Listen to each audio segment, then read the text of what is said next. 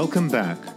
I'm Peter Wood, and I'm the author of Mud Between Your Toes, a Rhodesian Farm, which is a memoir about my life growing up in Zimbabwe, or formerly Rhodesia, in the 1960s and 70s. This is a podcast about family, independence, loss, and above all, identity.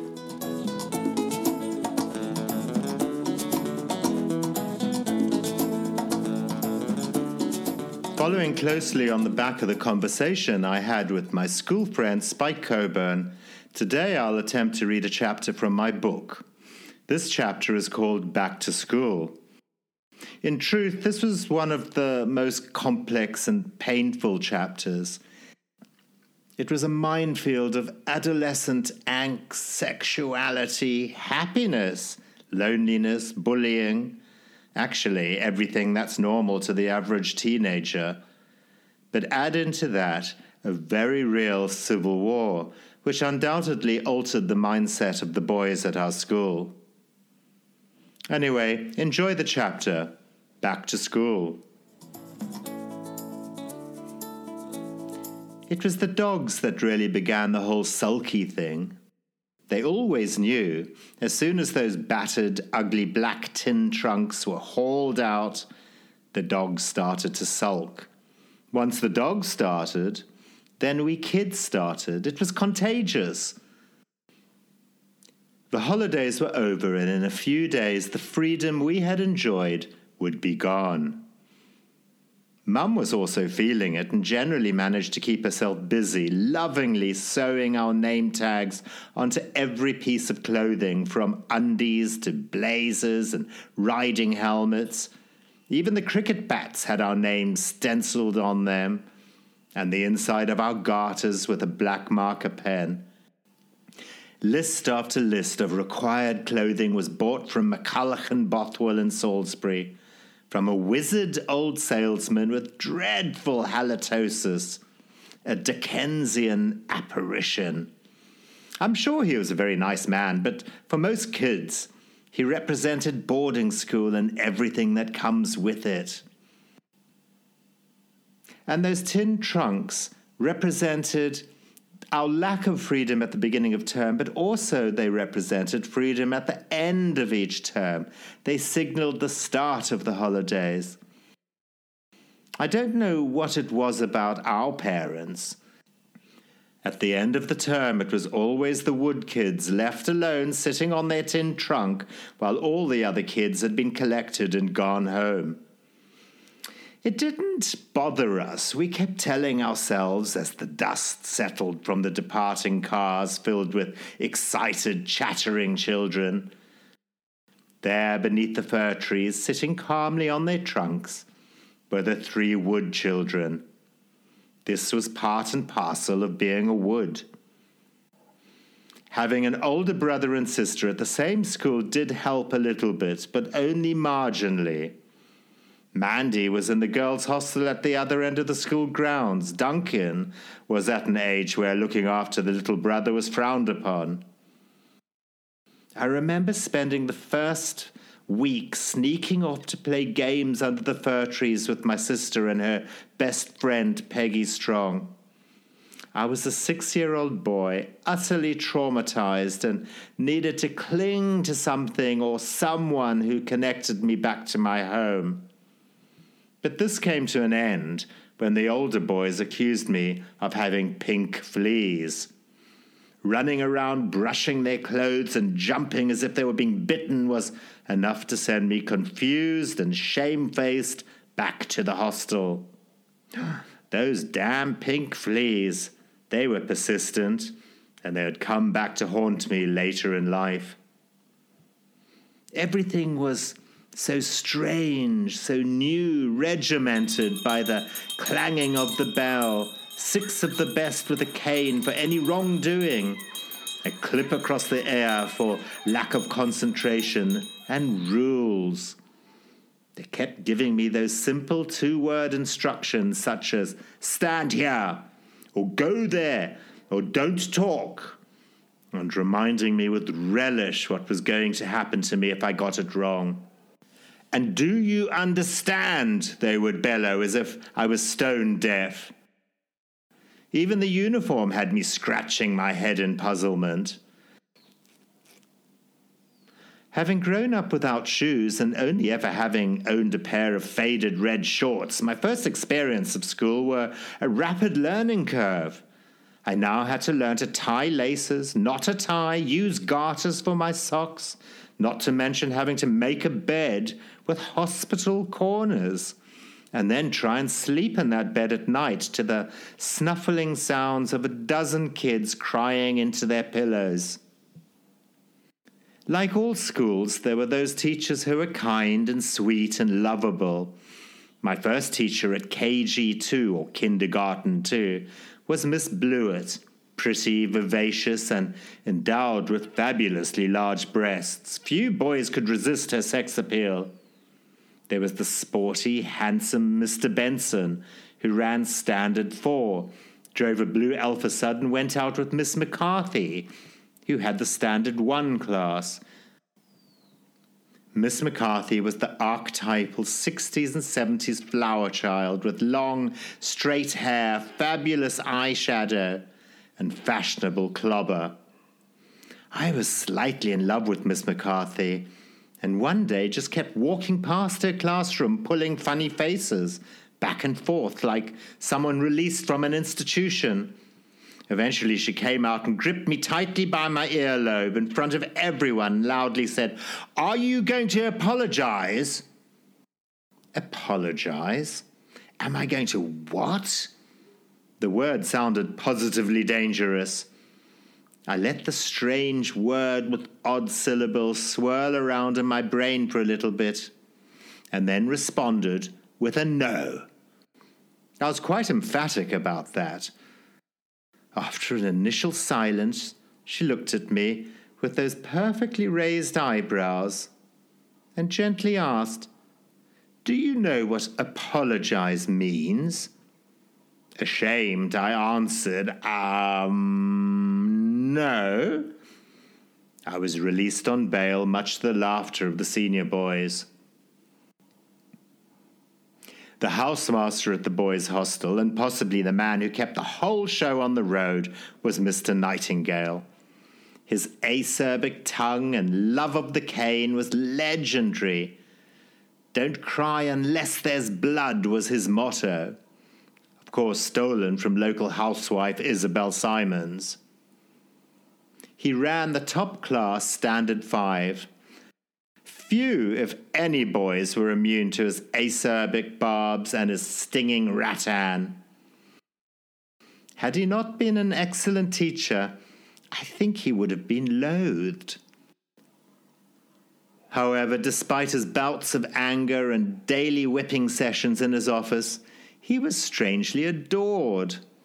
Perhaps this was an early form of Stockholm syndrome, it wasn't uncommon to hear Mr. Nightingale remark to some unruly child, For God's sake, go and play in the traffic. Or his favourite, Would somebody please go and drown that child? He loved labels and would call us three children Wood Major, Wood Minor, and Wood Minimus, with the youngest member of the family, being me, often bent over his desk, receiving four of the best.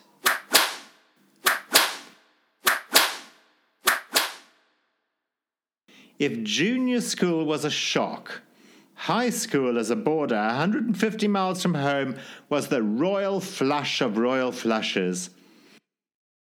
According to many, my high school, Prince Edward, was the best school in the country by far. But with that in mind, I'll be the first to admit that PE, as it was affectionately known, was a disappointment. I know, I know, I know everyone who grew up in that milieu will gasp and disagree with me. But what you learn at school is often only made apparent later in life.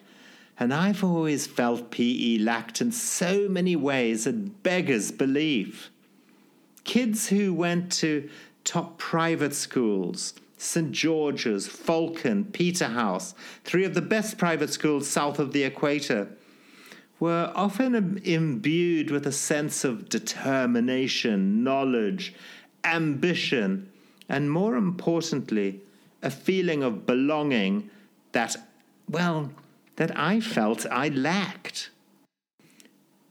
Prince Edward was established in 1898, making it the second oldest school in the country after sporting rivals St. George's College. The architecture was beautiful, designed by Sir Herbert Baker, who also designed Groot Schuur, the stunning Dutch gabled home of Cecil John Rhodes in Cape Town. The ancient syringa tree lined avenues and massive old jacarandas were, well, they were incredible. The school badge was a crown and three ostrich feathers granted to it by Prince Edward, who was later King Edward VIII in the 1920s. The school colors were maroon and dark green, and the uniforms were rather bizarrely, considering the intense African heat straw boaters, blazers, and grey flannel trousers. The school motto tot facienda parum factum, so much to do, so little done, is attributed to Cecil John Rhodes' last words. The school war cry, on the other hand, was, well, was slightly less sophisticated. Let me see if I can get it right. Shh! Slubber Mododa! Wah! Slubber Mododa, wah! Boomalaka, boomalaka, wah, wah, wah! Boomalaka, boomalaka, cha, cha, cha! Shh! Who are we? We are, we are, can't you see? We are, we are, can't you guess? We are, we are, P-E-S. Haizukuzumba Rugby Tigers, P-E-S. Wah! And by now, boaters are flying through the air. It's not exactly high poetry. Our headmaster at the time, Raymond Suttle, was a, well, I'm going to say this, a rather ineffectual man living within the shadows of the school. I doubt if he had much control over the kids. Yet there was always someone out there to keep control, to give us that clip across the ear. And that was the teacher we called Wart. Derald Wart. His nickname wasn't that much better than his real name, Mr. Cock. With a large, well rounded profile, much like that of Churchill or Hitchcock, old Wart ruled Selous House, and indeed, many felt ruled Prince Edward School in an autocratic, domineering fashion. A confirmed bachelor, they say old Wart was as gay as a year on Saturn is long.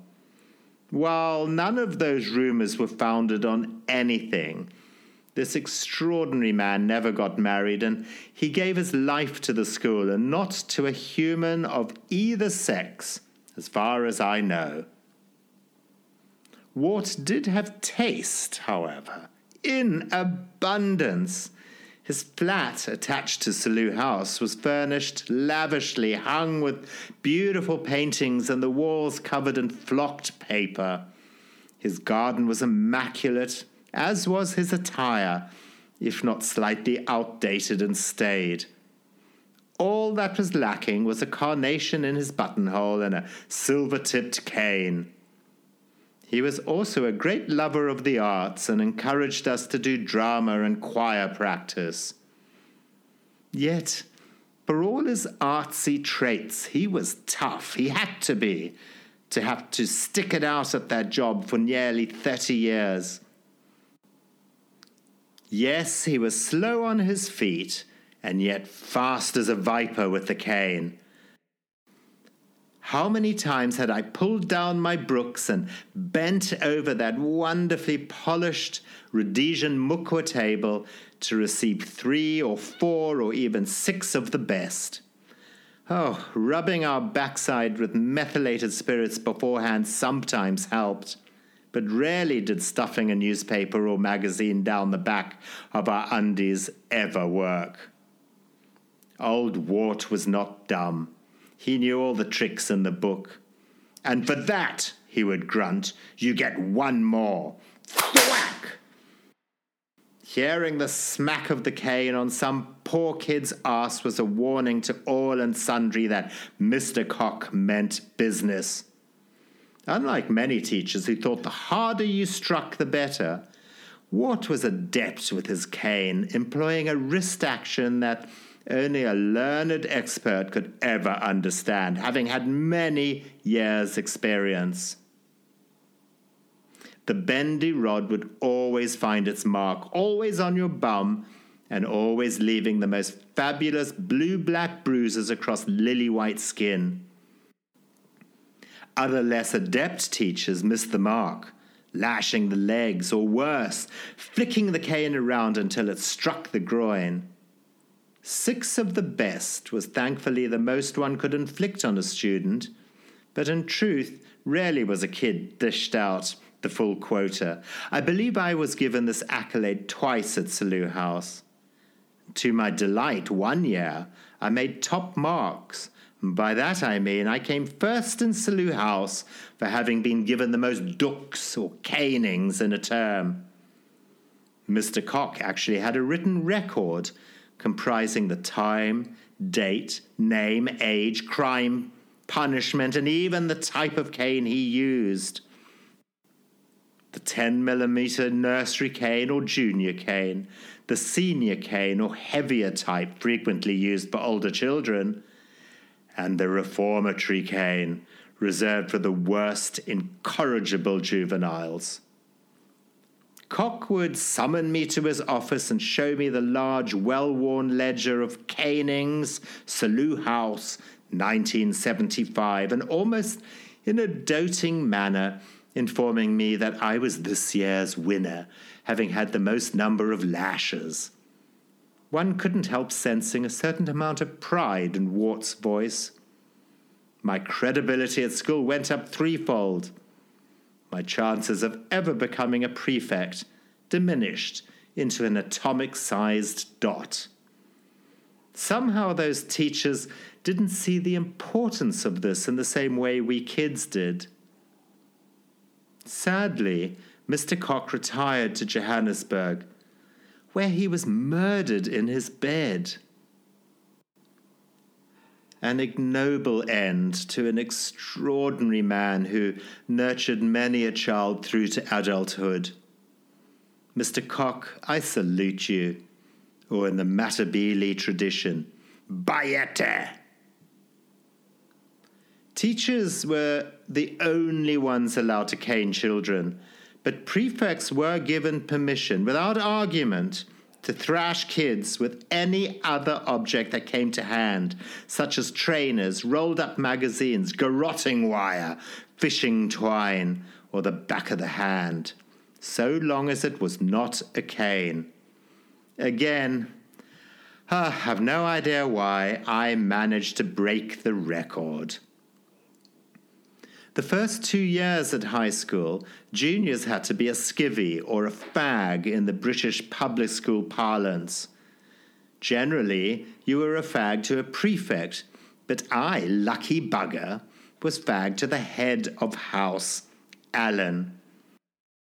As fate should have it, Alan was going out with my sister at the time, and for reasons that utterly baffled most people, me included he thought it was best to give me a hiding every single day.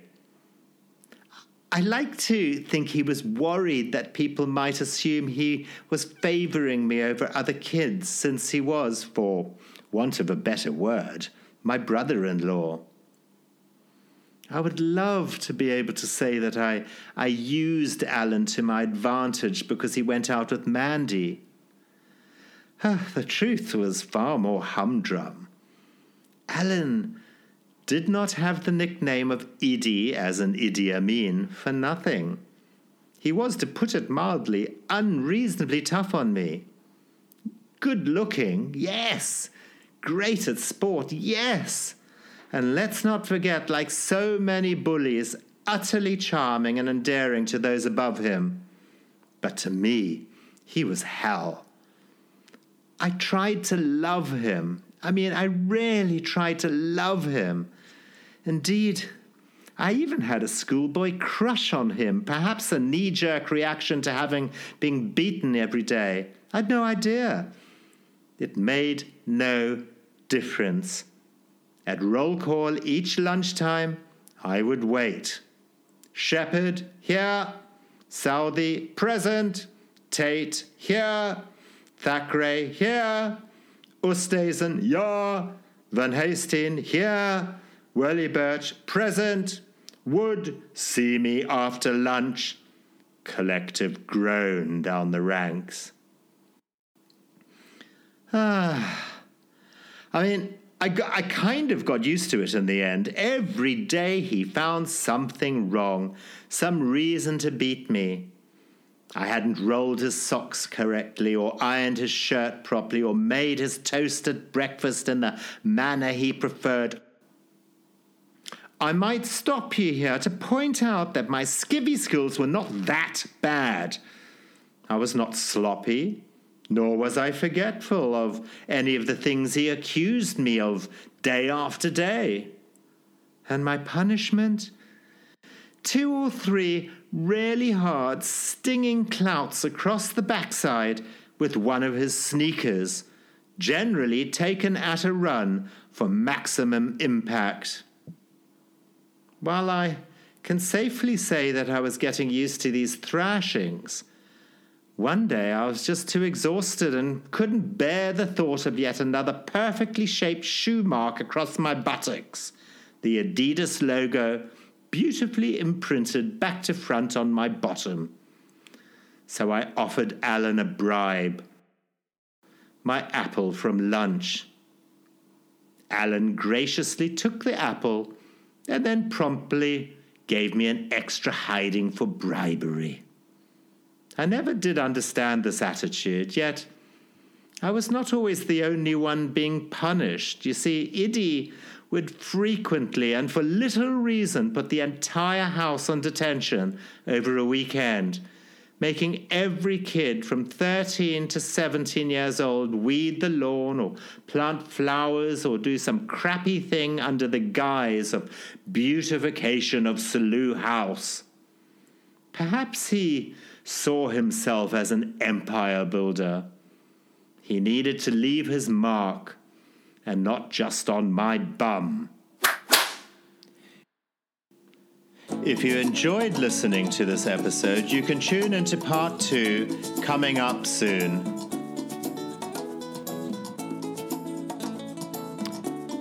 Well, that's about it. Thank you so much for listening to me, and remember, you can tune into my new episodes of Mud Between Your Toes via iTunes, Google Play Music, Stitcher, Blubrry, and Pocket Casts. Don't forget, you can always buy a copy of my book on both Amazon and Kindle. And I also welcome comments by email on mudbetweenyourtoes at gmail.com. If you want to get involved and you have a good story to tell about those years in Rhodesia, and if you're brave enough to be interviewed for Mud Between Your Toes, feel free to write to me. Goodbye.